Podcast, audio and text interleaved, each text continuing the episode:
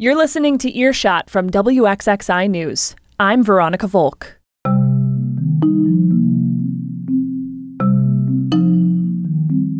This week, political leaders are calling for Governor Andrew Cuomo to resign after the Attorney General substantiates claims of sexual harassment. These interviews and pieces of evidence reveal a deeply disturbing yet clear picture. And a new trail in Letchworth State Park caters specifically to neurodivergence. I always was so hopeless before this project started thinking that he was never going to really be able to do much with the world. All that from your local news podcast, Earshot.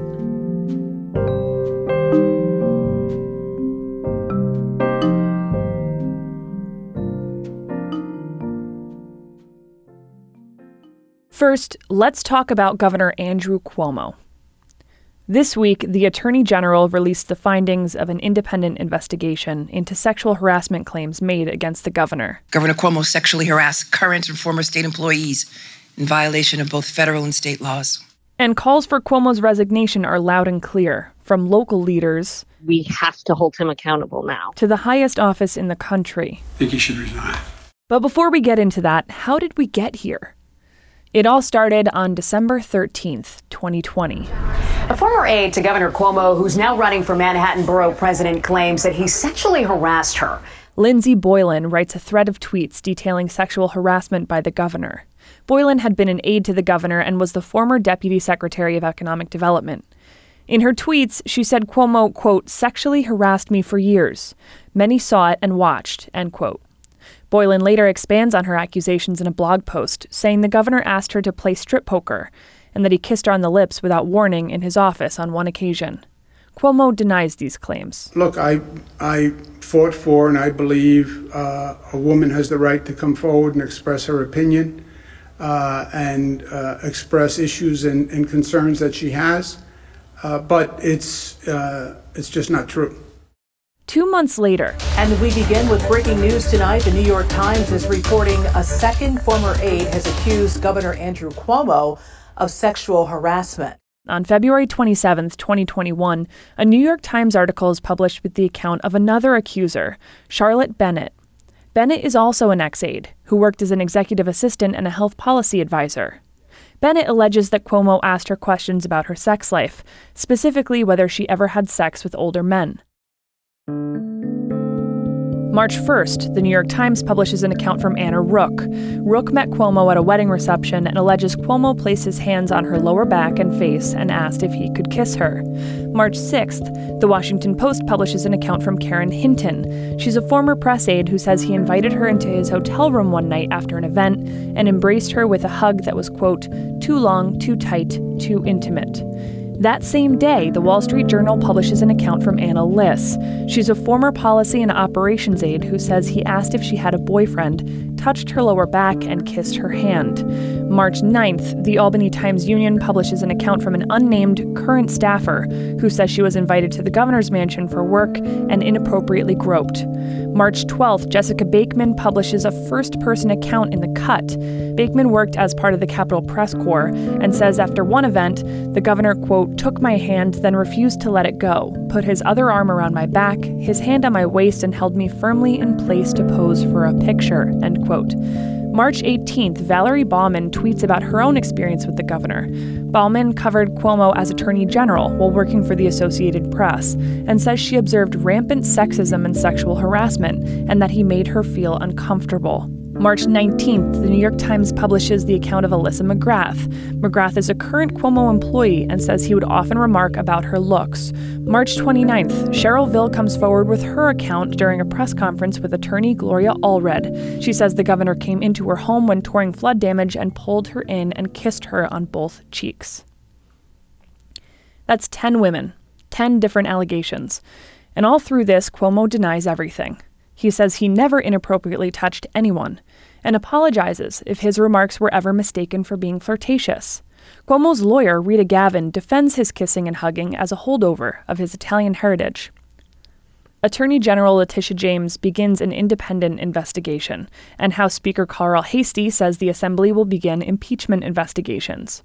At this point, Cuomo is also under investigation by the FBI for allegations that he hid data about the rate of deaths in New York nursing homes during the first wave of the coronavirus pandemic. And then, for months, things get sort of quiet. Until this week. Karen DeWitt is the Capitol Bureau Chief for New York Public Radio. She's been following this story since December. She says the findings of Attorney General Letitia James' report are striking, and that the independent investigation also identified a previously unknown accuser. Karen DeWitt has this story. James and the investigators she appointed, former acting U.S. Attorney Joon Kim and employment attorney Anne Clark, interviewed 179 people, including current and former staff of the governor as well as Cuomo himself. And they reviewed 74,000 pieces of evidence, including documents, emails, texts, and pictures, to reach their conclusions. These interviews and pieces of evidence reveal a deeply disturbing yet clear picture Governor Cuomo sexually harassed current and former state employees in violation of both federal and state laws. The Independence investigation found that Governor Cuomo sexually harassed multiple women, many of whom were young women, by engaging in unwanted groping, kisses, hugging, and by making inappropriate comments. The report includes testimony from 11 women accusers, including one referred to in the report as Executive Assistant 1. She has previously claimed she was the victim of sexual assault by Cuomo. The report finds the junior staffer, who is not releasing her name to the public, was the recipient of numerous offensive interactions with the governor, which culminated in an incident at the executive mansion in November 2020, where she says the governor reached under her blouse and grabbed her breast. Investigator Anne Clark also described an account from a female state trooper assigned to guard duties for Cuomo, who says the governor inappropriately touched her on numerous occasions. In an elevator, while standing behind the trooper, he ran his finger from her neck down her spine and said, Hey, you. Another time, she was standing holding the door open for the governor. As he passed, he took his open hand and ran it across her stomach from her belly button to where she, the hip where she keeps her gun. She told us that she felt completely violated. The trooper also testified that Cuomo often asked her inappropriate questions. She then tried to deflect the conversation by asking the governor what he was looking for in a girlfriend. He responded that he was looking for somebody who could handle pain. Her account was corroborated by several other state troopers who witnessed some of the incidents. Investigator Joon Kim describes a toxic work culture created by Cuomo and his aides, where one alleged victim described a kind of twilight zone atmosphere where inappropriate acts by the governor were normalized. As one senior staffer stated bluntly, as the sexual harassment allegations became public in March of this year in text exchanges, with another in the executive in the administration. I quote, hopefully, when this is all done, people will realize the culture, even outside of the sexual harassment stuff, is not something you can get away with. You can't berate and terrify people 24 7. The report also says Cuomo and his top aides illegally retaliated against one of his accusers, Lindsey Boylan, by releasing some of her personnel records to reporters. Chief of Staff Melissa DeRosa is singled out for not properly reporting sexual harassment incidents between the governor and former aide Charlotte Bennett. AG James stopped short of making a criminal referral, and she did not call for the governor's resignation, saying that decision is up to him. James says the incident with executive assistant number one was reported to the Albany Police Department. Reaction in New York's political world was swift, with leading elected officials, both Democratic and Republican, reiterating calls for the governor to resign. More ominous is a statement by Assembly Speaker Carl Heastie, whose House is conducting an impeachment inquiry. In a statement, Heastie says the conduct by the governor outlined in this report would indicate someone who is not fit for office. Heastie says the report has been referred to the Assembly Impeachment Inquiry Committee and that he'll have more to say in the very near future. In the days since that initial announcement, Cuomo released a pre taped video statement in which he maintains his innocence. First, I want you to know directly from me that I never touched anyone inappropriately or made inappropriate sexual advances. I am 63 years old. I have lived my entire adult life in public view. That is just not who I am. And that's not who I have ever been. Despite that, the governor faces four new criminal probes and more calls for him to step down, including from President Joe Biden. What I said was if the investigation of the Attorney General concluded that the allegations are correct, that back in March, that I would recommend he resign. That's what I'm doing today. But as Karen DeWitt reports, that doesn't mean Cuomo is going to change his tune. She has this story on the mounting pressure against the governor. In addition to the Albany County District Attorney, the DAs in Westchester, Manhattan, and Nassau County have requested documents from the Attorney General to launch possible criminal probes.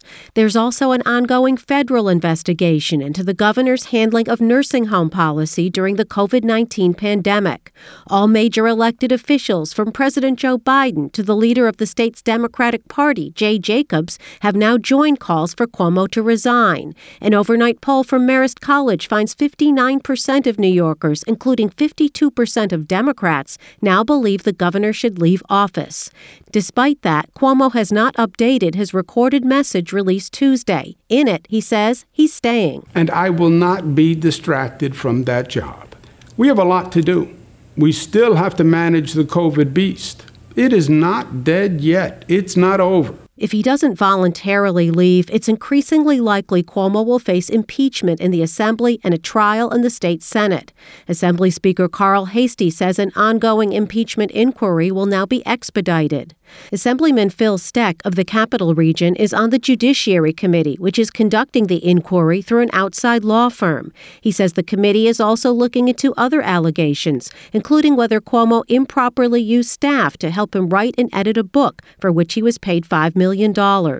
But Steck says it's possible the impeachment could be based on the sexual harassment report alone. If the Judiciary Committee, through their attorneys, said that this information is definitely sound enough to warrant voting an article of impeachment. It could be the basis for an article of impeachment. Senator Brad Hoylman, appearing on WNYC's The Brian Lehrer Show, says impeachment and a Senate trial is all but inevitable if the governor does not leave on his own. I think that the Assembly could move on the Attorney General's report alone goodness knows we have enough uh, detail uh, to demonstrate a pattern of abuse of power at the highest levels of state government. Republican Minority Leader Robert Ortt says his members would like to move to the trial stage as quickly as possible. Our conference stands ready to come back immediately to deal with this. There is no CEO in New York State, or for that matter, I believe in America, that would still be the CEO if a report like this came out about their work environment and actions against them. The impeachment inquiry committee is scheduled to meet again on Monday. Karen DeWitt is the Capitol Bureau Chief for New York Public Radio. This is an unprecedented time for New York State politics and a huge developing story with serious implications in any direction. News is changing fast, and it's possible things have changed since you started listening to this. So stay up to date by following WXXI News on Twitter and online at WXXInews.org.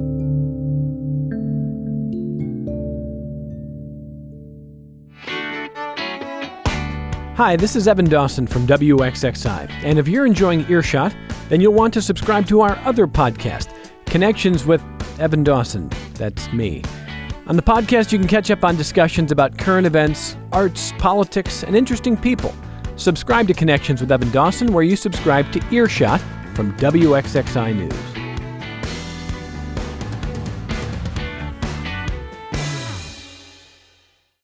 And finally, a young man experiences the healing power of deep nature, and it leads to a multi million dollar project that might be the first of its kind. My colleague James Brown has this story. Deep in Letchworth State Park, Catherine Abida and her son Ali sit on a bench in a leafy green pine tree lined oasis. What do you like about this trail? Do you like the rocks, the trees, the benches? The trees. The trees? He and his mom live in Albany, and it takes them about four hours to drive to Letchworth. They came to see the soon to open Autism Nature Trail, also known as the Ant. After watching her son enjoy himself in the company of strangers, calmly looking at the trees and up at the sky. Abida says she once thought this kind of moment was impossible. I always was so hopeless before this project started, thinking that he was never going to really be able to do much with the world. But Abida didn't give up. She had an idea. When Ali was seven, she brought him to the Gibsonville Trail in Letchworth and walked with him along the stream. Abida says Ali immediately took to the area. Started throwing rocks and was giggling and laughing. It was the first time I'd seen him happy the whole trip out here. This experience set off a chain of events that no one expected. Abida told her mom, Pat, about the afternoon. Pat told a neighbor, Loren Penman. I'm a retired educator. Penman was so moved by it, she told another neighbor, Susan Hernstein.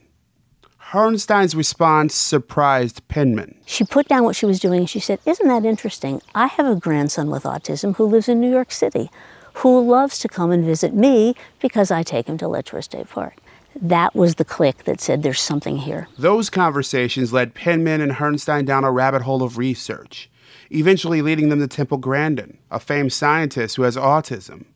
It was Grandin's advice that helped them make a key decision the location of the trail. She explained that we needed to be in deep nature and not re- and, and resist the people who wanted us to build it closer to populations. Over the next seven years, Penman, Hernstein, and local advocate Gail Cerventi raised more than $3 million and secured a partnership with New York State. Today, they're known as the Ant Aunts. Penman spends several days a week overseeing every element of the construction of the trail. While other entities are making public places accessible, we are making an accessible place public.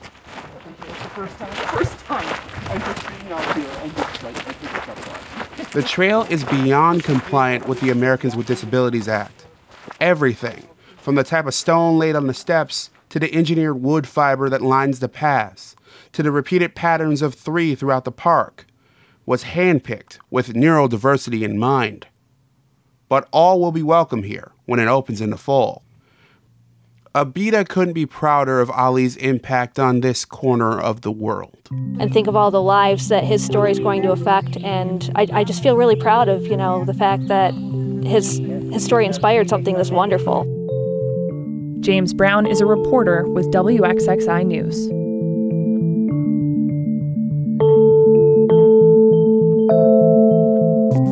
You've been listening to Earshot from WXXI News, and we want to know what are the stories you're thinking about? What are you talking about in your community? Drop us a line at earshot at wxxi.org. And be sure to subscribe to this podcast to keep up to date on local news. Find even more at our website, wxxinews.org. Music this week from Blue Dot Sessions and Poddington Bear. I'm Veronica Volk. Thanks for listening.